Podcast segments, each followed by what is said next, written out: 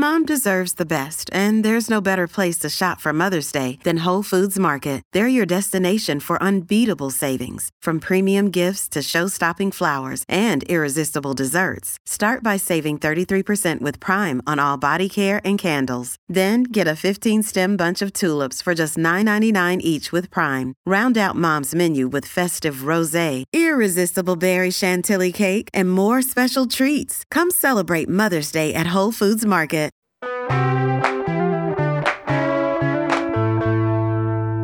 Today on CityCast Boise, finding real Mexican sweetbread in Boise can be a challenge. So Evelyn Avitia and Mia Maldonado are here to tell us why the drive to 2C is worth it. They break down everything you need to know about this sweet treat and why it tastes way better in the fall.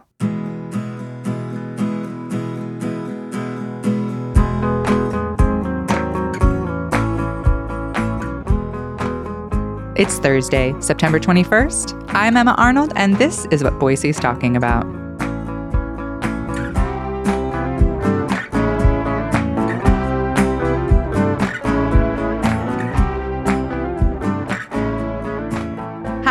Hi, Evelyn. Hi, ladies. Hi, guys. I'm so excited because it's almost fall, which means it's pan dulce season. And so, pan dulce literally translates to sweet bread, which is a very popular Mexican pastry. Um, it has a lot of influence from European immigrants, like Spanish people, French people, and they had a very distinct style of making bread. But once it was introduced to the Mexicanos, they found an ingredient that changed everything, and that's sugar. And so, um, growing up in a Hispanic household, I had pan dulce all the time.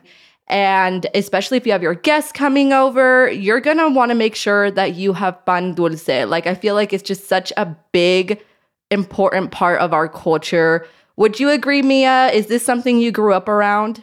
Yes, absolutely. So I I mean in North Idaho there's not a lot of pan dulce bakeries around, but my mom would go to Spokane and uh, load up on the pan dulce and bring it home and it was like our breakfast. You always gotta have some milk with it. It was the best. And there's all different kinds of pan dulce. My go to is a concha. Ooh. It's like the most generic pan dulce there is, um, which is basically, it's kind of like the circular, fluffy loaf of bread with little um, sugar on top. And it's called a concha because that means shell in Spanish. So it kind of looks like it's decorated like a, sh- a seashell and that was the best treat we could ever have. Yeah, definitely one of the most popular ones. What about you, Emma? Have you ever had pan dulce? I have. Uh, my stepmom was raised in Honduras, and so she uh, would either purchase it at uh, the Mexican markets in Pocatello when we were kids. I also went to, uh, or she would make it sometimes too. Ooh. Uh, but my I like the first really big memory I have is in third grade. I went to school in Caldwell, actually. and I remember our teacher would bring, like on Fridays, if we had been good all week, a box of pan dulce to school and you would get to pick. And like, it was very exciting because there's so many varieties and it's like, and they're also colorful and beautiful. So yeah, it was always such a treat. That's the best. Love that. That is so cool. Um, Mia, so for someone who has never had this pan dulce, this famous Mexican pastry, how would you describe it? What does it taste like? And what do you think makes it different from other bakeries? Yeah, so as you mentioned earlier, it literally means sweet bread. So it's kind of, I would say, maybe like a Mexican version of a donut in the sense that it's just a sweet pastry you can, you know, have for breakfast, have as a snack, and it has Mexican kind of elements. So we have like cinnamon, we have a lot of different colors that are used on pan dulce. It's very spongy, I feel like. It has I feel like it has such a different consistency compared to other items in bakeries like American or French or whatever other bakeries are. I feel like this style is so distinct. Have you noticed any major differences between the breads, Emma? Yeah, it, it does. It's uh it's more like light and airy than certain kinds of breads. And I think that this is just you know, from something from a recipe I read, it said that you uh you sort of let the dough rise a little longer than regular bread. So it's a little poofier and you need to do it, make sure you do it and like a lot of bread in warm place, but like you, you really have to get that light, fluffy, like you said, sponginess, almost like a cake in some ways. Yeah, something that I think of whenever I think of pan dulce is like I need a napkin or a plate because it's messy, it's crumbly, it falls apart. You might lick the plate a little, like it's it's a messy pastry that kind of crumbles apart. Um, but that's what makes it good. Yeah, my favorite bun is the cuernito, which is basically the Mexican croissant. But reading it, some of the recipes, they don't focus on butter. Sometimes they don't even use butter and they focus on using lard. So compared to the croissant, it is more of a cushioned consistency, which I think is really interesting. Yeah, those are good. I wanted to ask you, you know, growing up in Idaho around such a big uh, Latino community, uh, Pan Dulce, I, you know, has been a, a part of so many of the celebrations I have been to. Why is it so important in Mexican culture? Yeah, I think, I mean, even as a child, some of my favorite memories were going to the panaderia with my mom. And she'd be like, let's go get our bun. And so we would go together and she would take me to go like pick out my bun. And it's just, I think this food symbolizes community and gathering and building family and all of that. And as I mentioned earlier, when you have guests over, you want them to be sitting down with their bun. You want to be engaged in conversation. It's like this offering of like, I care about you. Here, eat this bun. And so to me, it's it really represents like the value of family. Totally. I I agree. It's something that like me and my siblings would definitely bond over when we were kids. Like, you know, my mom would have this bag of pan dulce with all these different colors and styles, and I'd be like, I want this one. And my brother would choose his, and my sister would choose his. And so I have I don't know, that shared experience of being able to choose your favorite kind of style is something that I think a lot of Mexicans can relate to. We all know um, the different styles, and also pan dulce is a relatively cheap food option, and so it's just like a go-to staple of Mexican food, and it's delicious, and it's just I would say it's pretty. It's a pretty universally positive uh, meal that our community shares. Yeah, for sure.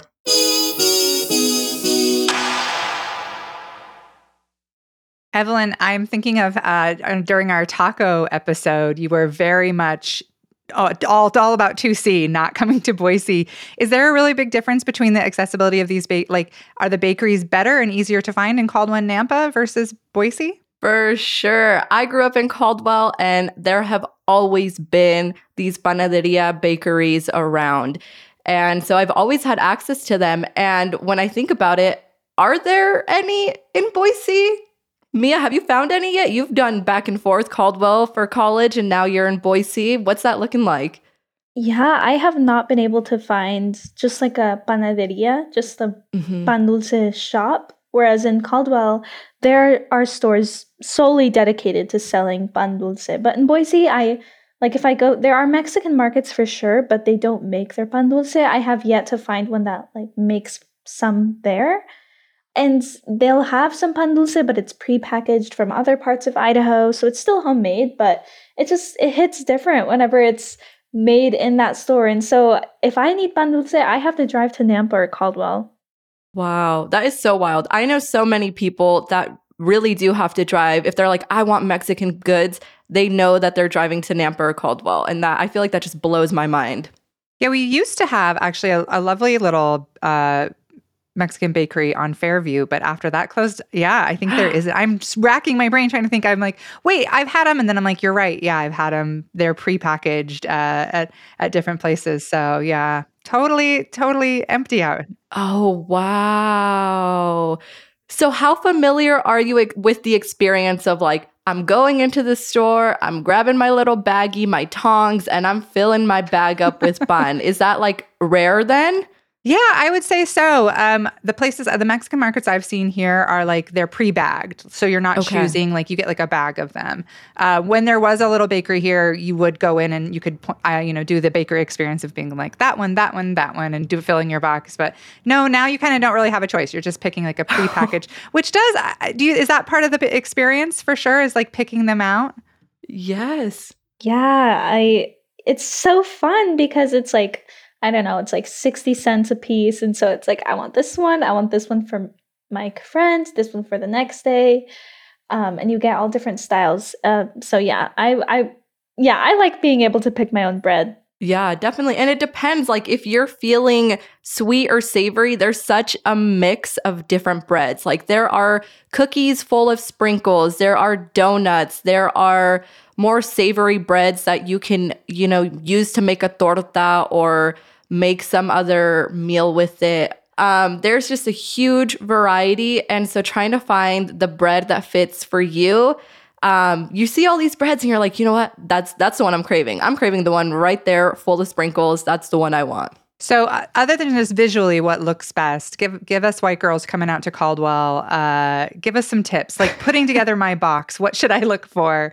What are your faves? Ooh. Ooh, my two favorite pan dulces, of course, the iconic concha. It's like the most generic, the loafy, fluffy, round bread that looks like a seashell.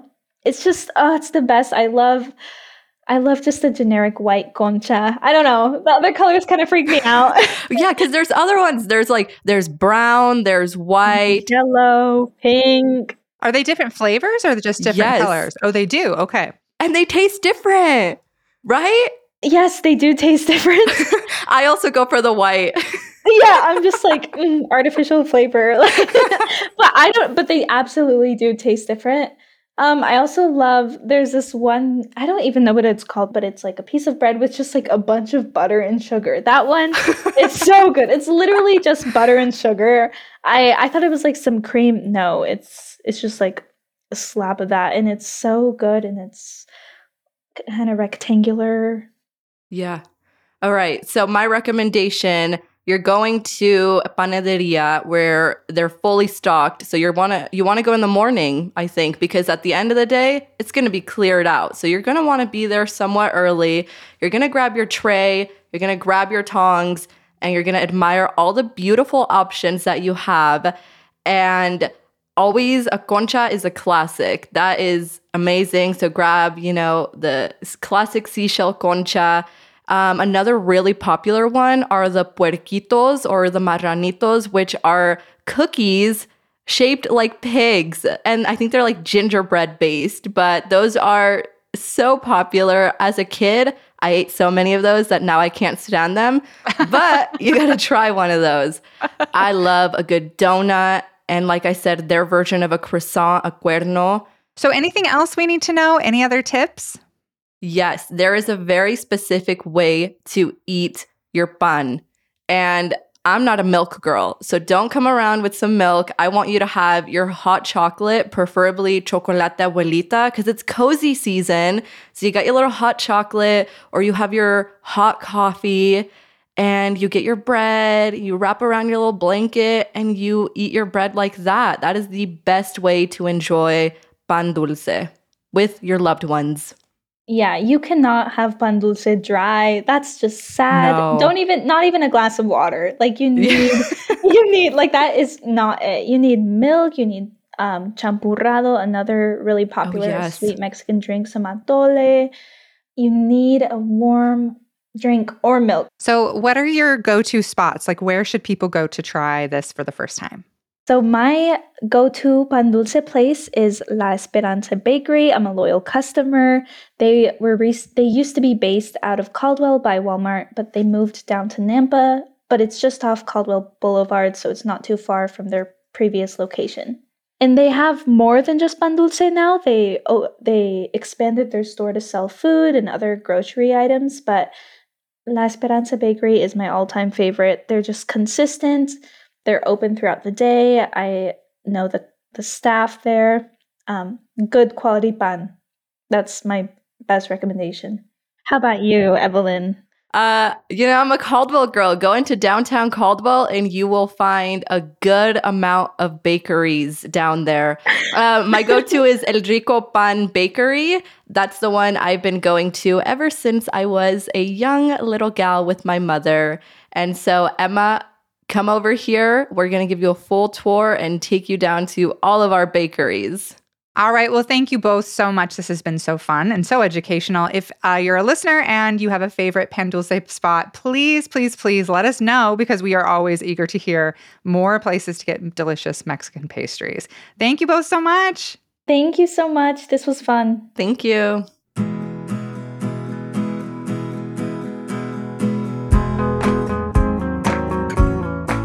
That's all for today here on CityCast Boise. If you enjoyed the show, we would love it if you left us a review. We'll be back tomorrow morning with your weekly news roundup. Bye.